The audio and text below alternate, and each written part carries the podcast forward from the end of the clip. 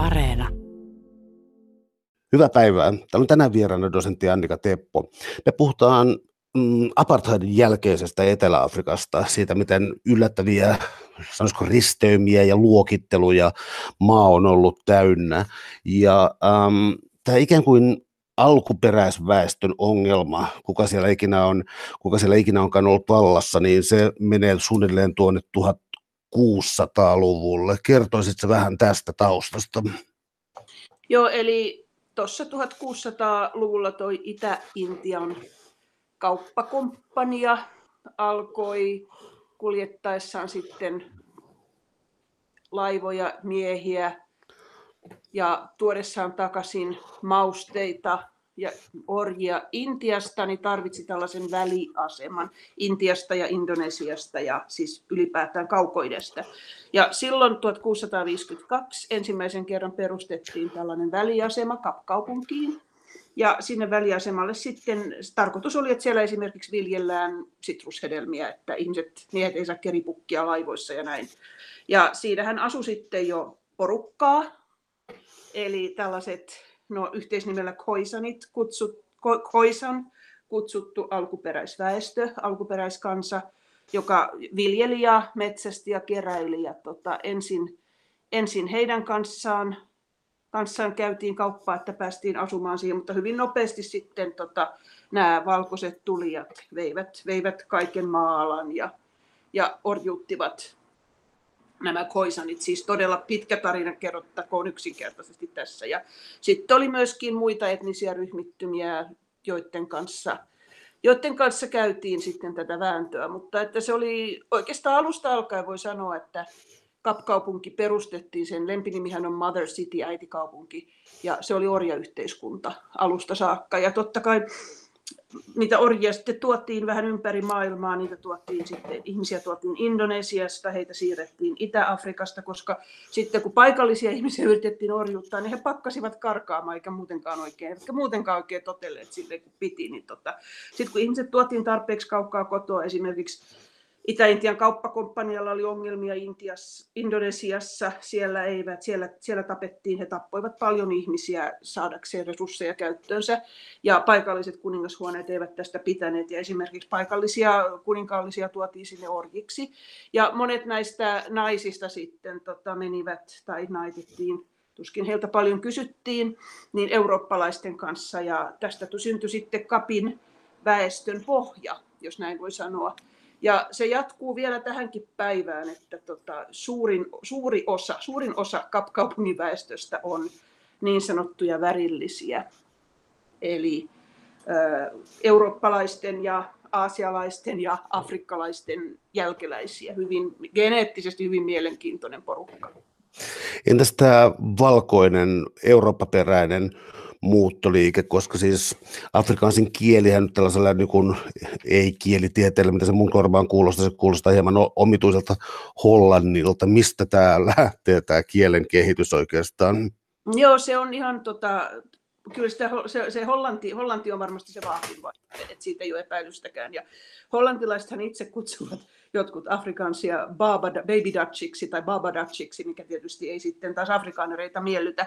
Mutta tota, se on ollut sellainen äh, sekakieli.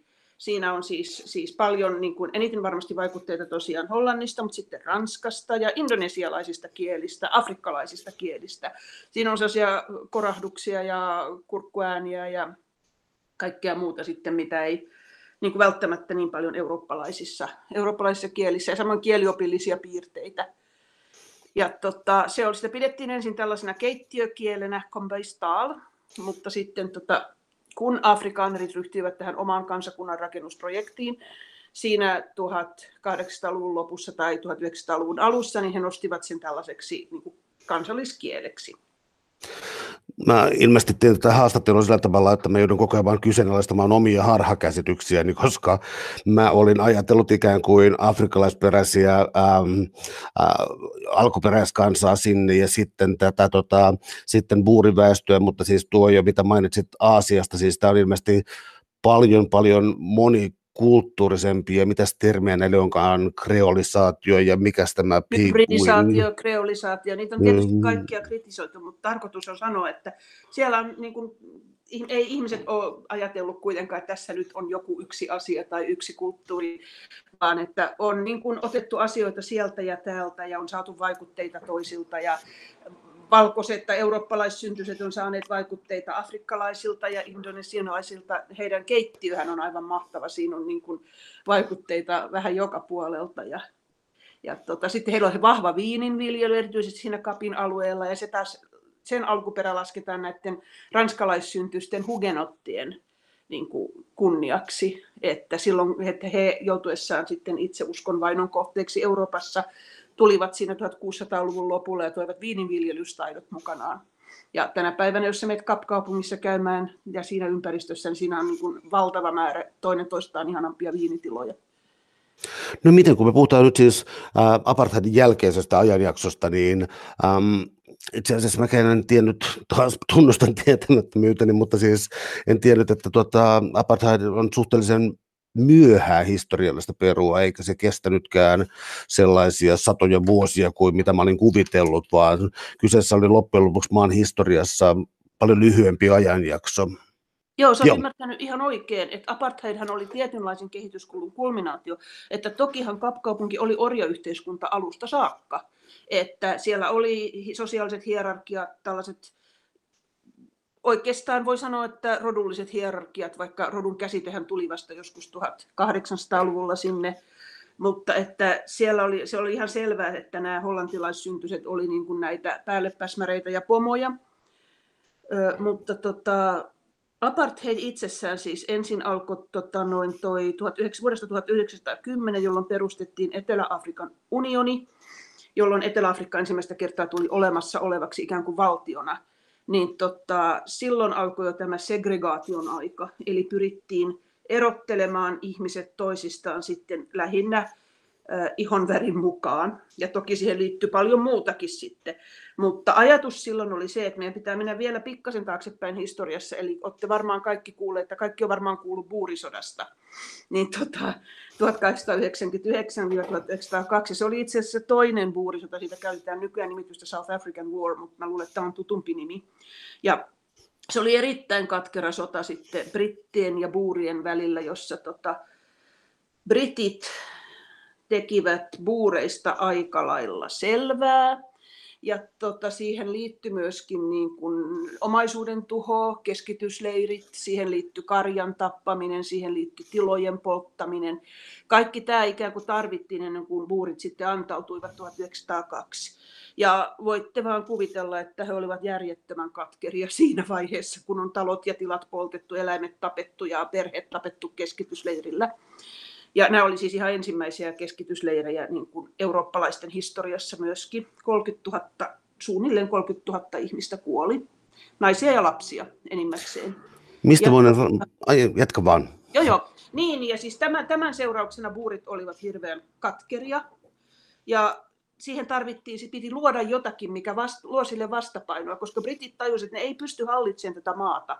Niin kuin ne pysty ehkä valtaamaan sen, mutta ne ei pysty hallitsemaan sitä eikä pitämään sitä, jos ne ei jotenkin niin kuin anna jotakin myönnytyksiä buureille. Sitten ruvettiin korostamaan sopivasti ajan rotuoppien mukaisesti tätä valkoisuutta, joka heitä yhdistää kuitenkin. Että, no, meillä oli sota ja te hävisitte ja teille kävi aika huonosti, mutta tota, ollaan sentään kaikki valkoisia. Ja totta kai britit pelkäs sitä, että toi buurien työväestö rupeaa sitten, tai köyhempi työväestö alkaa tulee esimerkiksi luokkatietoiseksi ja rupeaa laatimaan jotain vallankumousta, koska jos ajatellaan 1910-lukua, niin sekin oli aika lailla kartalla.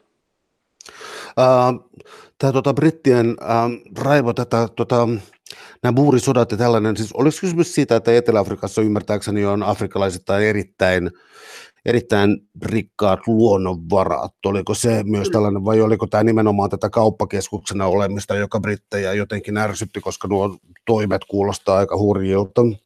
No siis olihan siinä oli paljon asioita. Ensinnäkin jos miettii sitä strategista sijaintia, niin se on aina ollut ja se on hyvä. Sitten just valtavat luonnonvarat ja niin kuin se, että silloin sitten ylipäätään 1895 käytiin tämä Scramble for Africa. Eli tota, Euroopan eri maat rupesivat niin kuin yksinkertaisesti sanoa, että tämä on mun alue ja tämä on mun alue. Ja sitten kaikkien piti niin kuin merkata itselleen alue. Ja tässä kohtaa Britithän oli saapuneet jo aikaisemmin Etelä-Afrikkaan, mutta buurit pani hanttiin aika kauan. että Britit tuli muistaakseni 1820 sinne. Että siinä se, oli, se oli pitkä prosessi, joka kulminoitui sitten tähän buurisotaan. Mutta olihan siellä timantteja, siellä oli kultaa, mahtavat viljelysmaat, niin kuin paljon sellaista. Esimerkiksi ei ollut tsetsekärpästä mikä monilla Afrikan alueilla taas on ollut esimerkiksi karjalle, eikä juuri malariaa. Eli ilmasto oli suotuisampi kuin oikeastaan monessa muussa paikkaa. Niin tota, näiden yhdistelmä varmasti. Se on kaunis maa myös. Täällä on tänään siis vieraana Uppsalan yliopistosta dosentti Annika Teppo. Me puhutaan apartheidin jälkeisestä Etelä-Afrikasta ja tietysti myös hieman apartheidin aikaisestakin, että ymmärtää historiallista kehitystä. Buurit tuossa mainittu sotien yhteydessä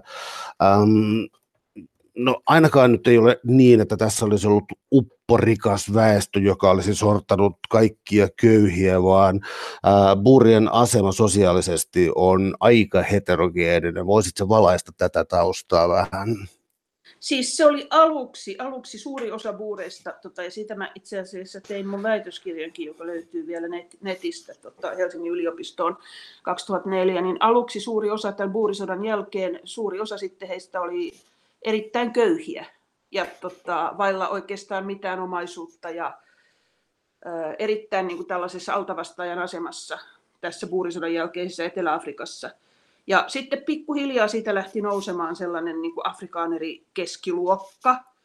Ja sitten oli tietysti näitä, jotka olivat olleet koko ajan vauraampia, mutta kyllä siis se, oli, se englanninkielinen väestö oli koko ajan niin kuin paremmassa asemassa ja sitten joskus 1920-30-luvulla alkoi tällainen kansakunnan rakentaminen ihan tosissaan, jossa afrikaansin kieli nostettiin sitten tällaiseen suorastaan pyhään asemaan ja alettiin luoda tällaista kansakunnan syntimyyttiä, ja tota, joka, joka oli heillä sitten tällainen suuri suuri retki, jonka aikana afrikaanrit olivat 1800-luvulla vaeltaneet kapkaupungista niin kuin itään ja pohjoiseen Etelä-Afrikassa.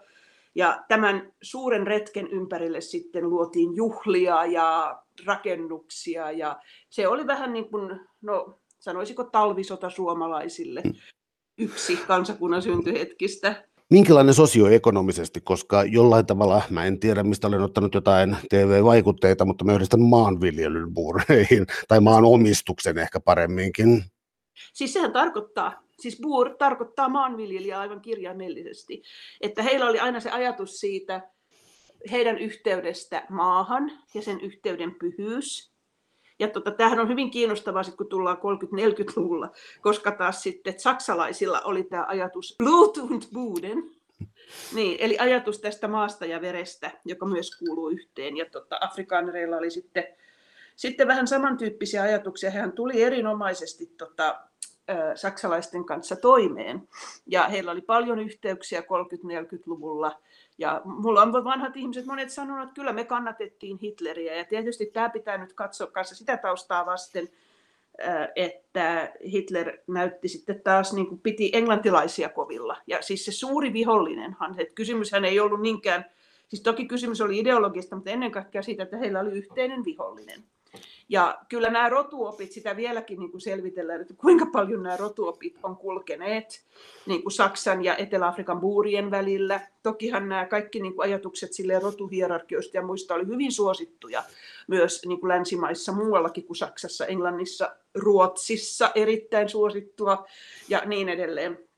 Mutta tota, joka tapauksessa, kun vuonna 1948 sitten tämä Buurien National Party, National Party NP, voitti vaalit, niin siinä vaiheessa heidän ohjelmaansa kuului jo aivan selkeä tällainen niin kuin rotujako.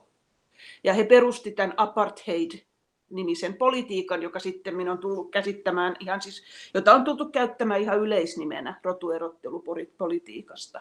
Esimerkiksi Yhdysvalloissa puhutaan apartheidista, Israelin suhteen puhutaan apartheidissa. Ja tämä apartheid-politiikka tarkoitti sitä, että ihmiset olivat eri rotukategorioissa. Etelä-Afrikassa oli neljä tällaista pääkategoriaa. Kaikilla piti olla se oma kategoria, oli valkoiset, värilliset, mustat ja aasialaissyntyset. Ja sitten kaikilla paitsi valkoisilla piti olla tällainen passi, jolla pystyi välittömästi todistamaan oman kategoriansa. Sen lisäksi siinä oli vielä 23 alakategoriaa. Ja sitten kun ajatellaan, että nyt on kysymys väestöstä, joka on ollut sekoittunut ikään kuin geneettisesti vuosisatojen ajan kuitenkin, niin voidaan arvata, että siitähän syntyi ihan valtava sekasotku, kun yritettiin löytää, että kuka kuuluu minnekin, ja sitten ihmiset hyppi yli rajojen, ja siitä tuli lisää sekasotkua. Et se oli, se oli niin kuin mahdollisimman epälooginen ja epäonnistunut jo alusta tämä apartheidin rotupolitiikka. Tämä jaottelu on ihmeellistä tässä sun kirjassa. Tota, ähm, mä tarkoitan sitä, että ikään kuin otetaan niin kuin valkoinen oletuksella, ottaa tällaisia perheitä sitten, niin kuin, jotka on oletetusti valkoisia, sä oot päässyt ystävystymään tällaisten perheiden kanssa, nähnyt suvun valokuvia ja sitten sellaisia vähän epä, epämääräisiä sanontyö, niin kuin, että tuo vähän tummempi sukulainen ja, ja tuo, tuo siis tällaisia, niin kuin, ää, josta nyt ei voi niin kuin sanoa mitään varmuutta. Ja mä en ole niin kuin ihan varma, että oliko se jonkinlainen tabu vai naurettiinko sille, se on siis niin kuin mun, mun on mahdoton tietysti arvioida sitä, mutta tällainen tuo hieman tummempi sukulainen, eli siis ilmeisesti, miten voisi käyttää niin kuin sille natsisaksa termeen, niin kuin, että valkoinen väestö ei ollut aivan rotupuhdasta. Valkoinen väestö oli aivan äärettömän mm. epärotupuhdasta, ja nythän sitä on niin kuin DNA-testeillä tutkittukin, ja sitä on nyt monenlaista tutkimusta sitten tullut, että tota, että kyllä niin kuin hyvin, hyvin monet buurit, joita mä tunnen, niin tota, myöntävät ihan sille kahden kesken. Ja se on vähän niin kuin, se on vähän sellainen asia tosiaan, joka pidetään vähän perhepiirissä, että sanotaan, että jos verrataan sitä niin kuin, että Suomessa, että olisi, olisi perhe ja sitten tota, suussa olisi yksi sellainen vaikkapa eno, joka on vähän nolo, niin tota, joka on tehnyt sitten jotain, jotain, jotain tyhmää niin tota, sille voidaan perheen piirissä naureskella, mutta kun tulee ulkopuolisia paikalle, niin siitä ei todellakaan enosta, ei puhuta. Niin tämä samanlainen niin kuin rodun, rodun sekoittumisen se, se, että siitä ei puhuttu ja sen niin kuin tavallaan kieltäminen niin oli hyvin vahvasti. Ja tietysti siis apartheidin aikaan sehän oli, niin kuin siitä olisi joutunut ongelmiin, että sekin vielä, että ei sitä, sitä ihmiset ylipäätään ei halunnut puhua, mutta, mutta tota, apartheidin jälkeen asiat vapautui ja toiset rentoutu pikkasen ja alkoi kertoilla hauskoja juttuja suvustaan ja, ja tota, sitten saattoi hyvinkin tulla, niin kun, kun oli muutama lasi viiniä nautittu, niin tota, sieltä saattoi tulla hyvinkin kiinnostavia tarinoita sitten. Mutta tota, sitä niin kuin mä mokasin hyvin monta kertaa, kun mä yritin aloittaa keskustelun jotenkin, niin kun oli yli kolme ihmistä paikalla, niin tota, sitten tuli vähän sellainen tuijotus ja hiljaisuus. Ja mä että tästä ei varmaan kannata puhua. Sä käytät tässä kirjassa, äh, kääntyisikö se paremmin sitten niin kuin syvä hiljaisuus vai merkitsevä hiljaisuus tai tällainen. Sä oot pitkiä aikoja siellä, tota, pääsit sä miten mä nyt sanoisin, siis backstage, mä tarkoitan, että, että on ehkä niin kuin helppoa tutkia jotakin kulttuureita ikään kuin ulkopuolisena tarkkailijana, mutta pääsy niin kuin aidosti sinne backstageille ja niin kuin mitä siellä tapahtuu, niin sä oot viettänyt pitkiä aikoja, sulla sä tota, aika hyvin ilmeisesti pääsit jäljille tästä, no, oikeastaan nimenomaan just näistä vaikenemisesta ja sitten uskonnosta, mihin tullaan ihan kohta. Joo, se oli tosiaan näin, että tuota, kun menin sinne 97, niin siis afrikaanerithan tietysti kulttuuri oli suljettu ja kun he olivat niin kuin tavallaan siellä maassa luokiteltuja ja kategorisoitu, niin tota, se oli vähän vaikeaa luottaa ulkomaalaisen. Toisaalta sitten taas minulla oli tällaisia, tällaisia valttikortteja, että mä olin koulutettu ja tietysti ihonväri oli sama kuin heillä noin suunnilleen. Ja tota, tota noin, sitten mulla oli tämä mun ihana tytär, joka, joka niin kuin hurmasi kaikki, kaikki ihmiset. Ja tota, sitten heitä, häntä kutsuttiin hyvin paljon erilaisiin tilaisuuksiin ja paikkoihin. Ja sitten mä tulin vähän siinä siivellä. Ja loppujen lopuksi sitten kävi niin, että me tutustuttiin todella hyvin yhteen perheeseen. Meistä tuli ikään kuin perheen jäseniä. Ja se ei ollut mitenkään niin kuin yksinkertainen prosessi eikä, eikä todellakaan helppo, koska meillä oli hyvin erilainen elämänkatsomus ja maailmankatsomus. Ja siis mun täytyy nyt tässä kohtaa vielä sanoa, että tota, vaikka buureista on sellainen käsitys, että ne on kaikki rasisteja, niin näin ei todellakaan ole, vaan, vaan heissä on kyllä ihan silleen, ja varsinkin tuo Kapkaupungin seutu on paljon suvaitsevampaa, että Että tota, ja niin kuin, heillä on kyllä, he ovat sellaisia, he ovat joutuneet miettimään näitä asioita tosi paljon, mitä Suomessa on oikeastaan alettu miettiä vasta 90-luvulla, niin he ovat joutuneet miettimään paljon pidempään. Ja totta kai se oli viisasta varsinkin apartheidin aikaa niin kuin pitää päänsä kiinni, eikä sanoa, että oli eri mieltä kuin tämä rasistihallitus. Mutta tota, kyllä, kyllä tota, noin hyvin monet ihmiset on, on tota, ymmärtäneet, missä mennään ja, ja eivät, nimenomaan eivät ole rasisteja. He on monta kertaa, nyt kun mä olen ollut, nyt kun mitä on tapahtunut, varsinkin pakolaiskriisin aikaa Euroopassa, niin mitä täällä tapahtui, niin monet buurithan oli järkyttyneitä koska siellä on edelleen sellainen kuva, että Euroopassa ollaan jotenkin niin kuin paljon fiksumpia. Mm. Ja sitten he tajusivat, että mutta hehän on todella aika paljon enemmän joutunut miettimään näitä asioita. Tämä ei tietenkään päde kaikkiin. Siis ihmisethän sanoo siellä hyvin avoimesti vielä sellaisia asioita, mitä ei niin kuin Euroopassa enää oikein kukaan voi sanoa. Mutta siellä on myöskin se toinen puoli, on tosi vahva. Ja mä satuin törmäämään sitten tällaiseen perheeseen, tai tämä oli tämä perhe, johon me tutustuttiin, joka oli niin kuin sydämessään mukana tässä uuden Etelä-Afrikan rakentamisessa, mutta se ei aina ollut yksinkertaista. Ja siksikin he kertoi mulle paljon asioita ja niin kuin jakoi tätä kokemustaan ja otti meidät sisään, mutta siinähän meni siis vuosikaudet. Ja sitten se, että kun siellä, on sellainen, siellä voi olla sellainen jännä yhdistelmä, että niin valkoinen ihminen voi samanaikaisesti olla tota, uskonnollisesti erittäin konservatiivinen, eli kirkossa käytiin ja niin kuin Siis, ja se raamattu oli todellakin, niin kuin sitä todellakin luettiin ja, ja sitä pohdittiin ja sitä Jumalan sanaa pohdittiin ja jokainen ateria aloitettiin rukouksella. Se oli niin kuin tärkeä, tärkeä aspekti, se hengellisyys ja kristillisyys, mutta samanaikaisesti poliittisesti erittäin radikaaleja. Niin tota, mä huomasin ensin kyllä tämän kirkollisen aspektin, koska mun, mun tyttäreni kävi aika monta viikkoa pyhäkoulua, koska naapurirouva oli vaan hänet sinne vienyt. Ja sitten mulle kerrottiin jälkeenpäin, että ai niin muuten, Pihla on, Pihla on sitten pyhäkoulussa ja mitä se sitten siihen sanot? Mm. No että selvä, ei varmaan pahaa tee. Mutta että eihän se nyt olisi, olisi ollut minun valintani äitinä hänelle, koska ei me sitten, että me ollaan aika maallisia kuitenkin. Ja, mutta että kyllä niin kuin näitä asioita miettiessä tietysti, mä joudun niin kuin vastatusten näiden asioiden kanssa jo silloin. Ja totta kai niin kuin mun omatkin käsitykset on jonkun verran muuttunut siitä ja mä oon niin kuin alkanut nähdä nähdä, kuinka paljon niin kuin mielenkiintoisia ja hyviä puolia hengellisyydessä on. Että mähän olin kuitenkin niin kuin itse ihan, voi sanoa, että ihan niin kuin täysateisti, kun mä lähdin Etelä-Afrikkaan. Niin olen mä niin kuin muuttanut ajatuksiani paljon niin kuin sellaisen hengellisempään suuntaan sitten siellä, kun mä oon niin kuin nähnyt ja kokenut, mitä, et, ja, mitä, mitä, mitä se on ja miten se vaikuttaa. Ja totta kai se on niin kuin antropologin työ. Se on se kenttätyö tota, sitä, että sä meet sinne ja sä, sä todellakin lähdet sisään, sä meet sisään siihen kulttuuriin ja se vaikuttaa suhun jossain määrin. Ja totta kai säkin vaikutat siellä. On tänään siis vieraana dosentti Annika Teppo Uppsalan yliopistosta. Me puhutaan apartheidin jälkeisestä Afrikasta, myös apartheidin aikaisesta Afrikasta vielä, kun taustoja selvitetään. Pysytellään vielä tässä uskontoteemassa, koska moni uskonto on ähm, ainakin tulkitaan sellaiseksi, että se on niin olennainen osa kansakunnan rakentamisprojektia. Suomessa on ehkä korostunut tällainen niin luterilaisen ajattelun tai luterilaisen kirkon ja, ja samalla kansan rakennustyön.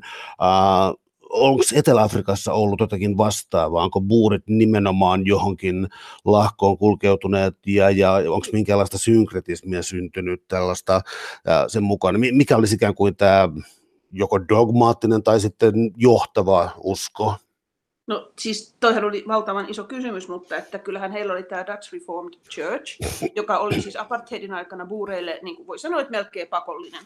Että jos sä olit katolinen, niin sä olit hyvin epäilyttävä ja anglikaanisuus nyt ei tietenkään käynyt. Ja, et, et kyllä se, oli niin kuin, se tärkein oli tämä NG Kerk, NGK, Nederdeutsche Reformierte Kerk, ja, tota, ja sen jäsenyys. Ja sitten se oli vielä sillä lailla tarkkaa, että sä et ainoastaan, että sä et ollut se kirkon jäsen, vaan sä olit sen seurakunnan jäsen. Ihan eri tavalla, mitä Suomessa tänä päivänä tai jopa mun lapsuudessa, ehkä joskus 1800-luvulla oli jotain samanlaista. Eli, eli kaikki seurakunnan jäsenet tiesi toiste, toisensa, ne tiesi toistensa tekemiset.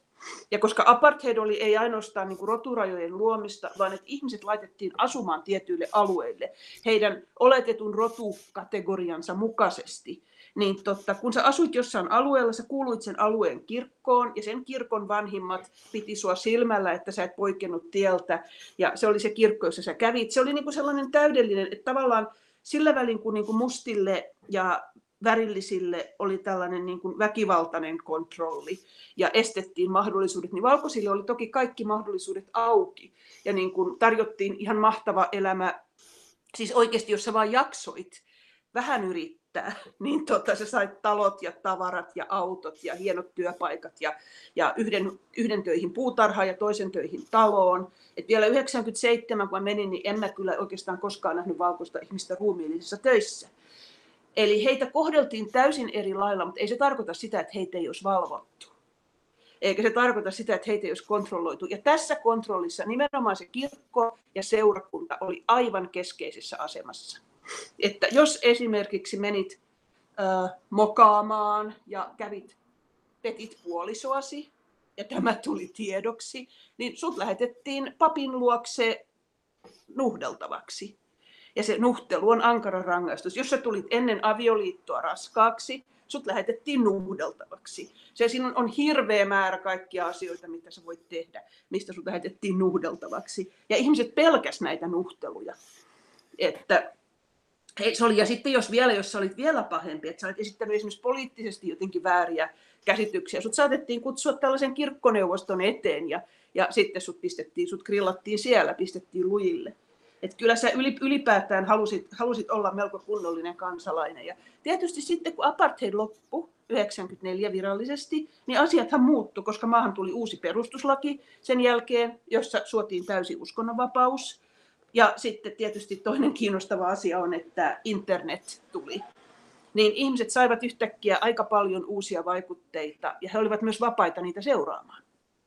Tuliko tota, siis äh, Etelä, Etelä-Afrikan musta väestö, niin äh, syntyykö jokin tällainen kirkko, joka nimenomaan ikään kuin ajoi heidän asemaansa ja toimi apartheid-politiikkaa vastaan, vastaan erityisen paljon, vai syntyykö pikemminkin äh, erilaisia synkretistisiä uskontoja, se se termi varmaan on, että, tuota, että sulautuko näitä yhteen vai, vai, vai tuliko nimenomaan sitten jokin uusi ää, en, en, entisten sorrettujen uskonto? No siis Etelä-Afrikassahan esimerkiksi katolinen kirkko on ollut hirveän vahvasti apartheidia vastaan, jos tiedätte tällaisen kaverin kuin arkkipiispa Tutu, niin hän oli tällaisen apartheidin vastaisen taistelun symboli. Monet kirkot nousi apartheidin vastaisen taistelun symboliksi. Ja tota, mustien kirkot ja tällaiset African Independent Churches oli monet voimaannuttamassa väestöä ja, ja myöskin niin kuin, ja mukana siinä apartheidin vastustamisessa kun taas valkoisten kirkot, tai siis just tämä Dutch Reform Church ylläpiti sitä, ainakin siihen asti, siihen asti kun se osoittautui mahdottomaksi.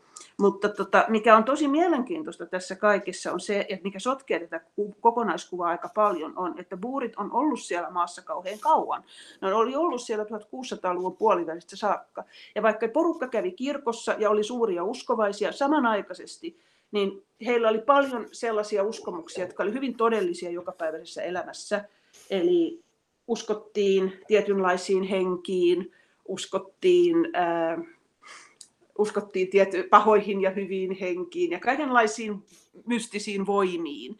Ja afrikaanereilla oli esimerkiksi kuuluisia profeettoja, joita he tänäkin päivänä kunnioittavat, joiden he sanovat nähneen edeltä tapahtumia, tapahtumia ja näin. Ja tota, uskomuksia, että esimerkiksi jos sä synnyt, tota, onko sulla sitten pala, niin kuin sanoit, jos sä synnyt kypärä päässä, eli niin kuin, niin hel,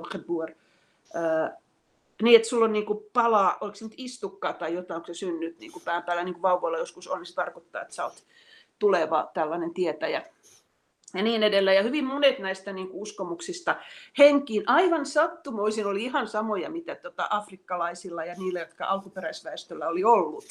Ja tämä yhteys tietysti kiellettiin raivokkaasti, koska no. eihän se valkoisille sovi. Tässä tutkimuksessa on yksi tällainen sana, saamari, kun osaisin yhtään ääntää, mutta niin kuin, tämä voisi olla saksaksi ehkä jotain Sidlichkeit tai jotain, mutta siis Ordentlichkeit, miten se ääntyisikään? Ai, siihen tulee Hyde.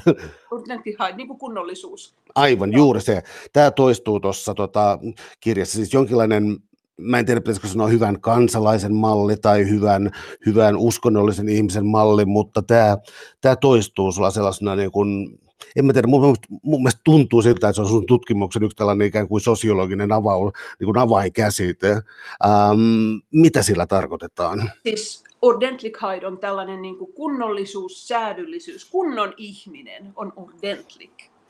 Ja sitten jossain vaiheessa, niin kuin Suomessahan se jopa tavallinen ihminen on niin kuin kunnollinen ihminen, näitä käytetään synonyymeinä, mutta että buureilla, niin buureilla ja itse asiassa lähes kaikilla eteläafrikkalaisilla on tällainen käsitys niin kuin kunnollisuudesta ja säädyllisyydestä. Ja buureilla se liittyy vahvasti tähän valkoisuuteen, se liittyy tähän uskonnollisuuteen, se liittyy siihen, että sä ymmärsit paikkas yhteiskunnassa, etkä hyppinyt liikoja siitä pois.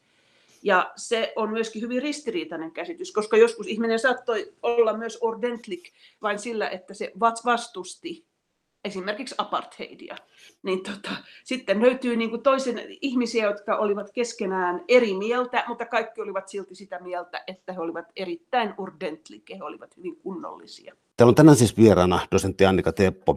Me puhutaan apartheidin jälkeisestä Etelä-Afrikasta. Eli tässä sun tutkimuksessa on tällaisia kohtia, tällaisia erikoisuuksia, jotka tuntuu olevan jonkinlaisia jäänteitä ja sen sijaan taas aivan, aivan erilaista ja modernia. Ja on tämä Stellenbosch, jonka otat tässä esimerkiksi. Sä vietit siellä myös aikaa ja siis ymmärtääkseni yliopisto olosuhteissa, ää, mutta kun sä menit sinne, niin monikin sanoi, että, että ei toi ole mitään Etelä-Afrikkaa, niin kuin täällä luulekaan, että tuo on Etelä-Afrikkaa, eli, eli mikä tämä, en tiedä minkä keidas, mutta, mutta mikä tämä paikka on? No siis siinä oli, vaan, siinä oli tosiaan se, että kun Stellenbosch on, siis se on Kapkaupungin lähellä, 45 kilsaa Kapkaupungista, sellainen afrikaanerien, voi sanoa, että no Pretoria on tietysti yksi, mutta sitten Stellenbosch on yksi tällainen pääkaupunki ja ollut hyvin paljon niin kuin varsinkin länsipuolisen Etelä-Afrikan tällainen henkinen pääkaupunki. Ja siellä on yliopistot olleet, siellä asuu tänä päivänä myös raharikkaat buurit tykkäävät asua siellä. Ja tota, kyllä ennenkin. Ja sitten se on tämän viiniteollisuuden keskus, että varmaan monet, jotka ovat Etelä-Afrikassa käyneet, niin ovat siellä, siellä sen hienoilla viinitiloilla käyneet ja näin. Että siellä on, siellä on niin paljon sellaista, mikä on afrikaanereille symbolisesti hyvin tärkeää.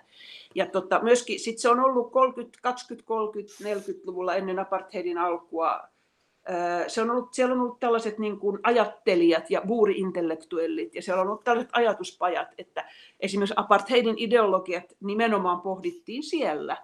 Ja monet tällaiset yhdistykset ja seurat, niin tota noin, jotka, myös salaseurat, jotka ajoivat tätä kristillisnationalistista politiikkaa, niin olivat Stellenboschissa saaneet alkunsa.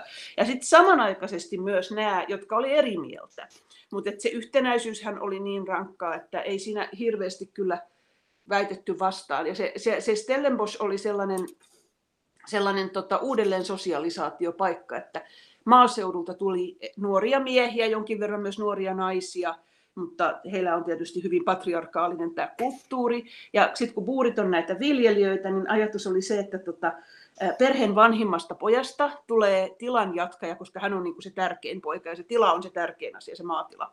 Ja sitten muut koulutetaan, että se vanhin poika sai käydä vähiten koulua. Ja muut sitten kävivät siellä, he asuivat tällaisissa hosteleissa, nimisissä, ja siellä on hyvin samanlainen kuin joku Jenkkien tota, äh, hostelli tai tuollainen fraternity house-kulttuuri. Ja näistähän me ollaan nähty paljon hauskoja elokuvia, niin kuin, mitä niissä tapahtuu. Ja se oli periaatteessa ajatus oli se, että tota, nuoret miehet tulee ja nuoret naisetkin tulee Stellenboschiin ja ne opiskelee kovasti ja sitten ne sosiaalistetaan tähän afrikaanerien ajatteluun ja he saavat sitten siellä sopivan koulutuksen ja sen jälkeen he ryhtyvät palvelemaan kansakuntaa. Ja hyvin tärkeä asia siinä niin kun opiskelussa oli myös se, varsinkin naisille, että siellä piti löytää se mies. Että jos et sä ollut kolmannen vuoden loppuun mennessä kihloissa, niin vähän meni pieleen. Ja näillä sitten näillä afrikaanerien johtajilla olikin hyvin, hyvin, hyvin koulutetut vaimot jotka eivät kyllä ehkä välttämättä tehneet sillä koulutuksella sitten yhtään mitään, mutta että sekin on, tota, no kyllä hekin ovat hyvin, hyvin arvostetussa asemassa ja vaikka se on patriarkaalinen kulttuuri, niin tota, ja tämä on hyvin mieskeskeinen ja isäkeskeinen, niin kyllä se äiti oli kyllä niin kuin ihan hyvä kakkonen sen isän jälkeen, että, että se ei ollut ollenkaan sille, että ensin tulee isä ja sitten sen alapuolella kaikki muut, vaan he, olen tavannut hyvin paljon hyvin vahvoja buurinaisia, Ja tota, mutta että sit, sit sun piti olla vahva sen konservatiivisen kulttuurin ehdoilla. Ja hyvin pitkään Stellenboschissakin vallitsi tällainen hiljaisuuden kulttuuri, että mä sain jo 60-luvulla kuulla, että siellä yliopiston hosteleissa tapahtui esimerkiksi seksuaalista väkivaltaa nuoria naisia kohtaan, mutta tota, ensimmäisen kerran joku veti sen oikeuteen, niin että sitten tuli julkina, 2001. Ja silloin se tyttöparka joutui vaihtamaan muu toiseen yliopistoon sen jälkeen. Et se, on niin kuin, se maailma on kuitenkin jostain hyvin paljon kauempaa. Et se on, se on niin tietyllä tavalla hyvin konservatiivinen arvomaailma, joka sitten tuo kaikkia kaikenlaisia lieveilmiöitä, mutta että se on samanaikaisesti se, niin kuin afrikaanereille perhe on kaikki kaikessa, ja ne perheyksiköt on erittäin suuria ja erittäin vahvoja. Ja kun ihmiset koulutetaan, mikä on itse asiassa tyypillistä Afrikalle yleensä, ja kun joku koulutetaan, niin se koulutetaan niin kuin koko suvun varoin. Että se semmoinen perheen sisäinen solidaarisuus, ja että vanhempilla on tänäkin päivänä niin valtavan suuri päätösvalta, että et sä mene naimisiin jonkun kanssa, jota perhe ei hyväksy.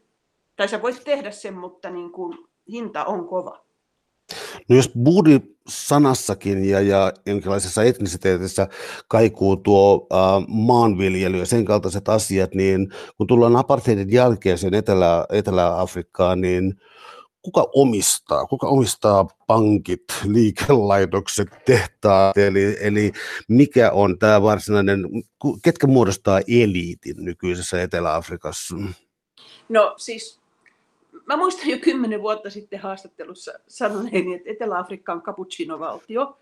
Eli tota, noin, käyttääkseni tätä vertauskuvaa, se ei ole hirveästi muuttunut, mutta mitä se tarkoittaa on se, että siinä on niin kuin, äh, suuri määrä sitä tummaa kahvia, sitten on se kerros sitä valkoista vaahtoa, ja sitten sen valkoisen pää, vaahdon päällä on muutamia sellaisia suklaamuruja.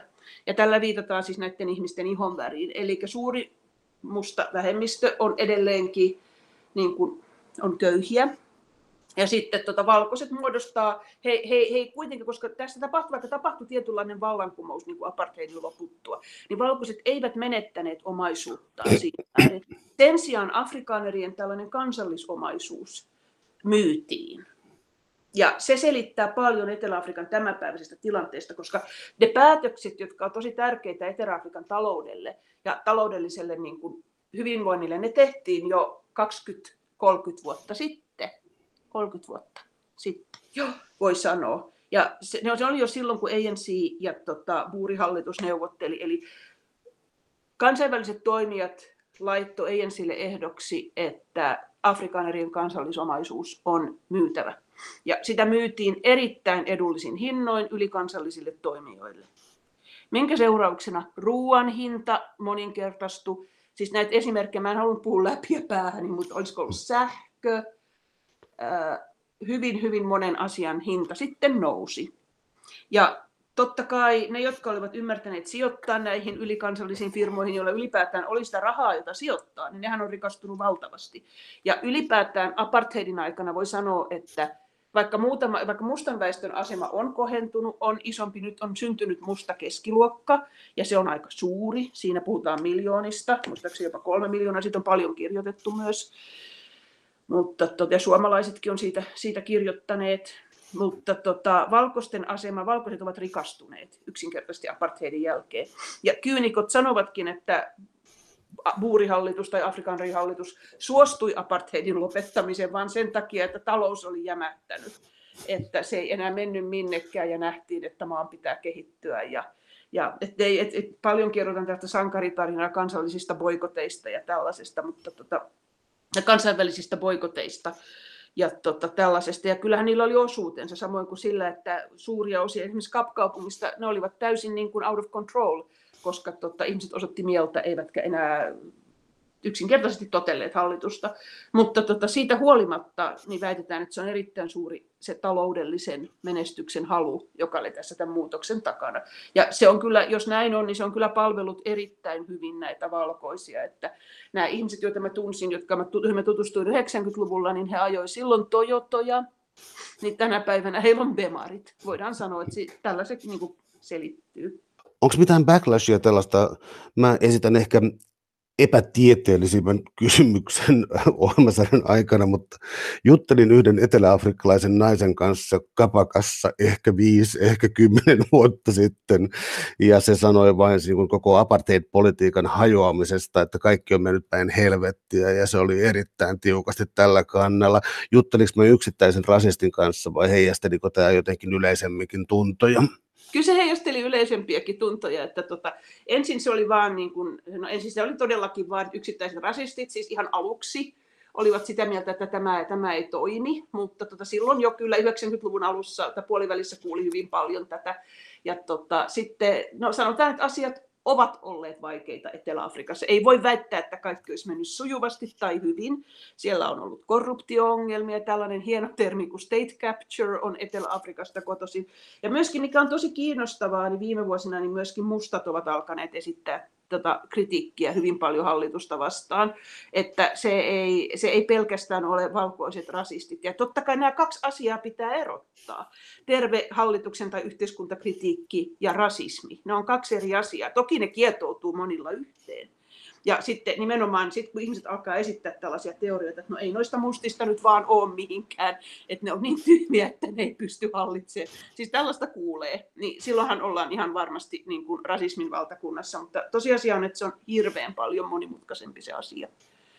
Ja tota, onhan se valkoisille ollut iso muutos, koska siis ennen heillä on ollut kaiken sen kontrollin keskellä heidän elämänsä oli niin, kuin niin täydellisen turvallista tietyllä tapaa, että eihän musta, kun valkoisille alueille ei mustat voineet mennä niin kuin pimeän jälkeen, oli ulkona liikkumiskielto.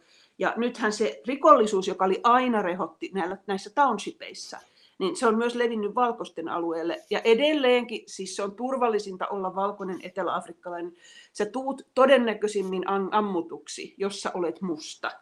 Siis se maahan on erittäin väkivaltainen. Ja se on niin pysynyt sellaisena, vaikka aina välillä ollaan optimistisia. Mutta tota, nyt valkoisetkin ovat saaneet kokea sitä väkivaltaa. Ja edelleen, ja nyt se, mikä oli tavallaan apartheidin aikana oli valkoisten, se oli suorastaan kiellettyä mennä mustien alueelle, niin nyt ihmiset ei uskalla. Ja et siinä mielessä tämä rotuerottelu jatkuu. Et se on sellainen yhdistelmä niin kuin todellisia tapahtumia ja ennakkoluuloja niin kuin mun proffani Etelä-Afrikassa joskus sanoi, että, että se, että sä olet paranoidi, ei tarkoita sitä, että ne ei olisi ne, että ne ei yrittäisi vahingoittaa sua. The fact that you're paranoid doesn't mean that they are not after you. Ja mähän opiskelin siellä joskus johonkin vuoteen, tosiaan mä tulin sieltä pois 2001 sitten, ja sen jälkeen mä en enää siellä yliopistoympäristössä juuri liikkunut että mun tutkimustyö on sitten keskittynyt enemmän niin kuin tähän eteläafrikkalaisten valkoisten arkeen ja arkipäiväiseen elämään. Koska, lähinnä myöskin siksi, koska siitä ei ole kauhean paljon tutkimusta. Ja varsinkin se, että tota, kun buurien, miten mä sen sanoisin, siihen luottamukseen pääseminen kestää no vähintäänkin yhtä kauan kuin meillä suomalaisilla. Niin, tota, no, se on ollut sellainen pitkä, pitkäaikainen projekti. Täällä on tänään siis vieraana dosentti Annika Teppo. Me puhutaan apartheidin jälkeisestä Etelä-Afrikasta ja tullaan tuota, tuota, sun tutkimuksen loppupuolelle. Mm, mä en saa kunnolla käännettyä tätä nyt tuota. Ähm, sä käytät siis niin kuin moral radicals and mediation, tämän kaltaisia termejä, niin tota, anteeksi, että mä en saanut kunnolla nyt käännettyä niitä, mutta voisit sä kääntää ja kertoa. Mä joo. Eli tota, ja toi mediation on sellainen termi, että sitä on antropologiassa paljon käytettykin, myös sosiologiassa. Ja tota, ylipäätään mua kiinnosti näissä uskonnoissa se, että miten uudessa Etelä-Afrikassa – niin kuin, miten nämä uskonnot, siis apartheidin jälkeisessä Etelä-Afrikassa, miten nämä uskonnot, kun paljon kirjoitetaan siitä segregaatiosta, joka on jatkuvaa, ja just niistä ongelmista ja siitä tavallaan, että miten ihmiset pysyvät erillään. Mutta sitten kun mä oon nähnyt myös toisenlaisia kehityksiä, että ihmiset nimenomaan alkaa myös pomppia näiden vanhojen roturajojen yli ja tehdä asioita yhdessä, niin mitkä asiat niin kun on tällaisia, voisiko sanoa välittäjiä? Mitkä asiat rikkoo näitä vanhoja rodullisia rajoja ja tota, kategorioita? Ja uskonnon piiristä niitä löytyy tosi paljon. Eli ihmiset voi harrastaa uskontoa, harjo, harjoittaa uskontoa yhdessä. Ja tavallaan tämä uskon harjoittaminen tuo sitten heidät lähemmäs toisiaan.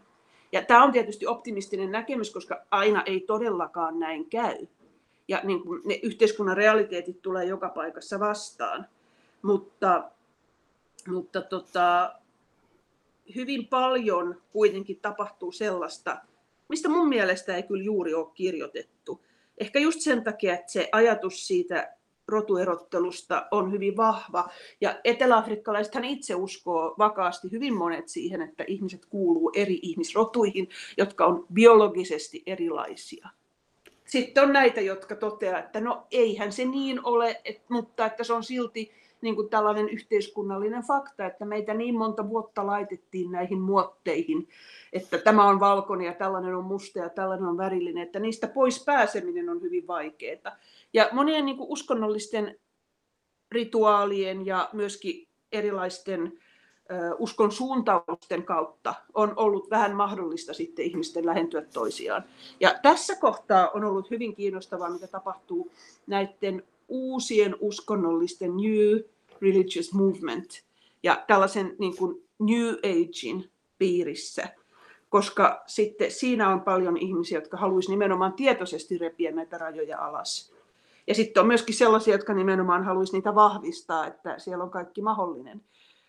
Ja sitten tämä toinen käsite, mitä mä käytin, oli tämä moral radicals. Ja se on nimenomaan käsite, jota olen käyttänyt, eli tällaiset moraaliset toisinajattelijat tai moraaliset radikaalit. Eli ne on tällaisia ihmisiä, jotka uskoo, että he ovat, kun me puhuttiin aikaisemmin tuosta Ordentlichheidista, ne on tällaisia ihmisiä, jotka uskoo, että he nimenomaan ovat kunnollisia ja hyviä kansalaisia ja hyviä ihmisiä, kun he taistelevat ää, tällaisia tota, roturajoja vastaan, eivätkä hyväksy apartheidin periaatteita, enkä mä nyt siihen voi hirveästi niin vastaan väittää. Mutta se oli myöskin hyvin radikaali radikaali ajattelutapa. Ja tota, nyt kun on sitten apartheidin jälkeen kulunut aikaa, niin he ovat paljon käyttäneet tätä uskonnollista, uskonnollista ajattelua, ajattelua ja uskonnollisia seremonioita, rituaaleja niin kuin näiden rajojen murtamiseen. Et apartheidin aikaanhan, aikaanhan nämä moraalit radikaalit olivat helisemässä.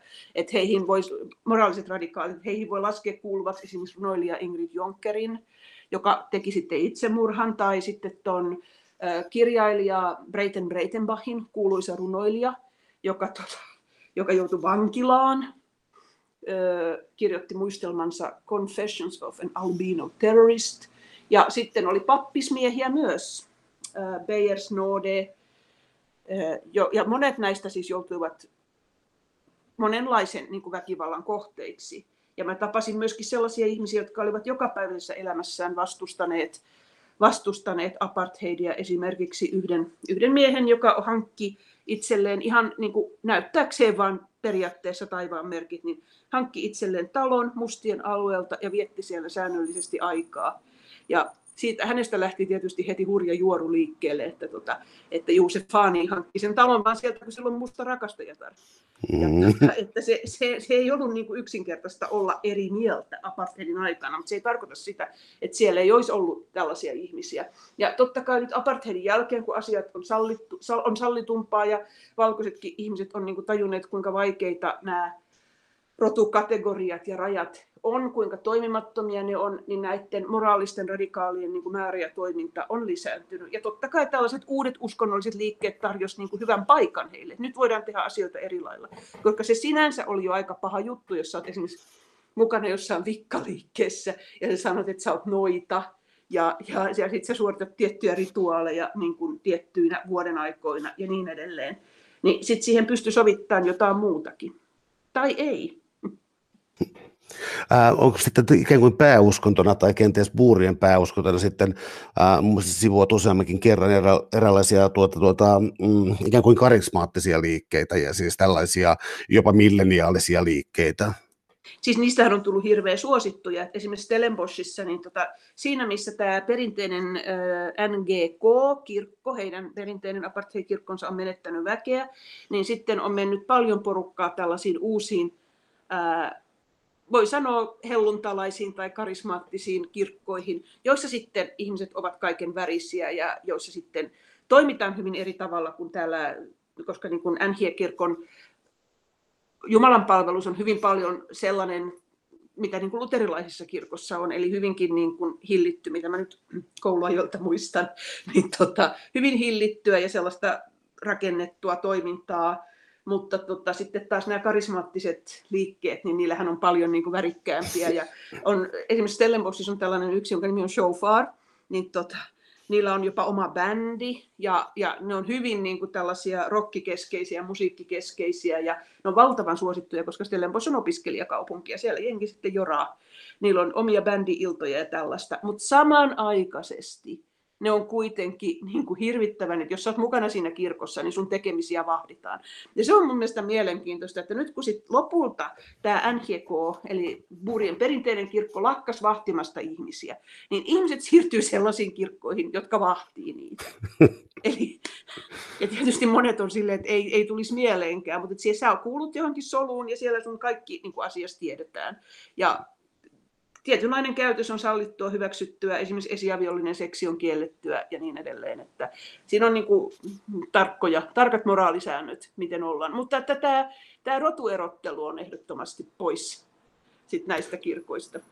Mielenkiintoista tulee nyt tässä niin uskonto- ja moraalin valvonta, niin kuin jossakin islamilaisissa maissa suunnilleen, mutta tuota, ää, otetaan toinen tekijä sitten, eli poliisi ja oikeuslaitos. Mikä heidän valvonnan asteensa on ja onko se ikään kuin tasapuolista? Tämä on hyvin kiistelty kysymys, koska maahan on, niin, maassahan on hyvin paljon rikollisuutta. Ja tota, yleensä on ollut niin, että valkoisilla alueilla, no kyllä voi sanoa, että niin kuin poliisi tietysti menee niille helpommin ja ottaa vakavammin, että se on aina kauheampaa, jos esimerkiksi valkoinen murhataan, kuin että jos joku musta ihminen murhataan noin yleisesti ottaen. Mutta tota, myöskin se, että Etelä-Afrikassa esimerkiksi lakimiehet on hirveän tärkeitä kaikissa oikeuskäsittelyissä, että, että jos sulla on varaa palkata kunnon lakimies, niin sä taatusti pääset vähäisemmällä tuomiolla. Ja ylipäätään siitä Etelä-Afrikan oikeuslaitoksesta on kirjoitettu, kirjoitettu jonkun verran, että tota, se on, siellä on presidentti, presidentti tota, vaihtanut aina välillä yleistä syyttäjää ja tällaista, tällaista mutta tota, noin jokapäiväisen taso, elämän tasolla se on vaan vähän rikollisia ei oikein saada aina kiinni. Ja sitten ne tuomiot tulee hitaasti ja niin kuin sanotaan justice delayed is justice denied, eli pitkitetty oikeus on kielletty oikeus, niin kyllähän se niin kuin palvelee paremmin. Sekä poliisi että oikeuslaitos palvelee niitä, joilla on varaa. Ja sitten tietysti se, että kun maassa on paljon rikollisuutta, niin tällaiset yksityiset turva- ja vartiointipalvelut, lähes jokaisella valkoisella ihmisellä on vähintään yksi paniikkinappula jossain kotonaan, että jos jotain tapahtuu. No mitä vielä sulla henkilökohtaisesti, koska sä oot viettänyt niin poikkeuksen pitkiä aikoja tuolla. Ää, yhtäältä sä oot antanut kuvan niin kuin hieman väkivaltaisesta tai enemmänkin väkivaltaisesta maasta. Toisaalta taas sun teoksessa tulee esiin siis sellaisia, no sanoisiko niin kuin luovia kaupunkeja, monikulttuurisia kaupunkia, yliopistokaupunkia ja tällaista. Eli jos mä tiivistän tämän tällaiseen epäreiluun kysymykseen, niin näet sä ikään kuin tällaisia hyviä tendenssejä siellä, jotka ohjaa sutkin vielä sinne vielä tutkimaan lisää. No mä olen ollut niin vanha jo, että tota, no, niin, mä olen ollut siellä niin suuren osa elämästäni ja mä olen niin, niin läheinen monien ihmisten kanssa siellä, että mä luulen, että mä tuun aina palaamaan Etelä-Afrikkaan joko henkilökohtaisesti tai tutkimusmielessä. Et mullahan on uusi tutkimus nyt käy, käynnissä paraikaa näiden eteläafrikkalaisten perhesuhteista, ja, jonka sitten ruotsalaiset rahoittaa. Mutta tota, joo, eli se, että kyllähän se on niin kuin, siinä aikana, kun mä oon siellä ollut, että vaikka monet ongelmat on pysynyt, ja oikeasti nyt puhutaan niin kuin yli kolmella, siis vuodesta 1997, niin kyllähän se ilmapiiri on parantunut. On siitä tullut niin kuin tietyllä tavalla, että vaikka, vaikka presidenttien hallitusten kanssa on ollut valtavia ongelmia ja se apartheidin heti loputtuahan se valtava optimismi, kun oli Nelson Mandela ja Etelä-Afrikan ihme, niin sehän on siis hävinnyt melko lailla, mutta eteläafrikkalaiset on edelleen ylpeitä maastaan ja kyllä mä näen siellä niin paljon kehittymistä myöskin niin kuin parempaan suuntaan. Mutta onhan se tosiasia, että ne taloudelliset erot pysyvät ja se tulee olemaan hyvin hidas se prosessi, jolla ne muutetaan. Mutta noin niin kuin henkisesti niin se on muuttunut avoimemmaksi ja, ja jotenkin sulatettavammaksi paikaksi, mikä ei tarkoita sitä, että se sitä aina on, mutta... Suuret kiitokset keskustelusta, Annika Teppo. Oli ilo. Olli Haatanen. Kiitos.